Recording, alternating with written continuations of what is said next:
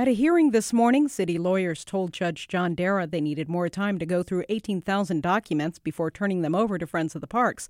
But Darrah wondered why it's taking so long since the city says it wants to start construction. Sean Morales Doyle represents the Friends of the Parks. The city is telling the judge that they want to move forward with things, so we think it's in their interest to get give us the information that they need in order to allow us to litigate the case. There's still an injunction in place preventing the city to break ground. A tentative hearing schedule was laid out, and Morales thinks the earliest they'd go to trial would be this fall. The next status hearing is April 12th.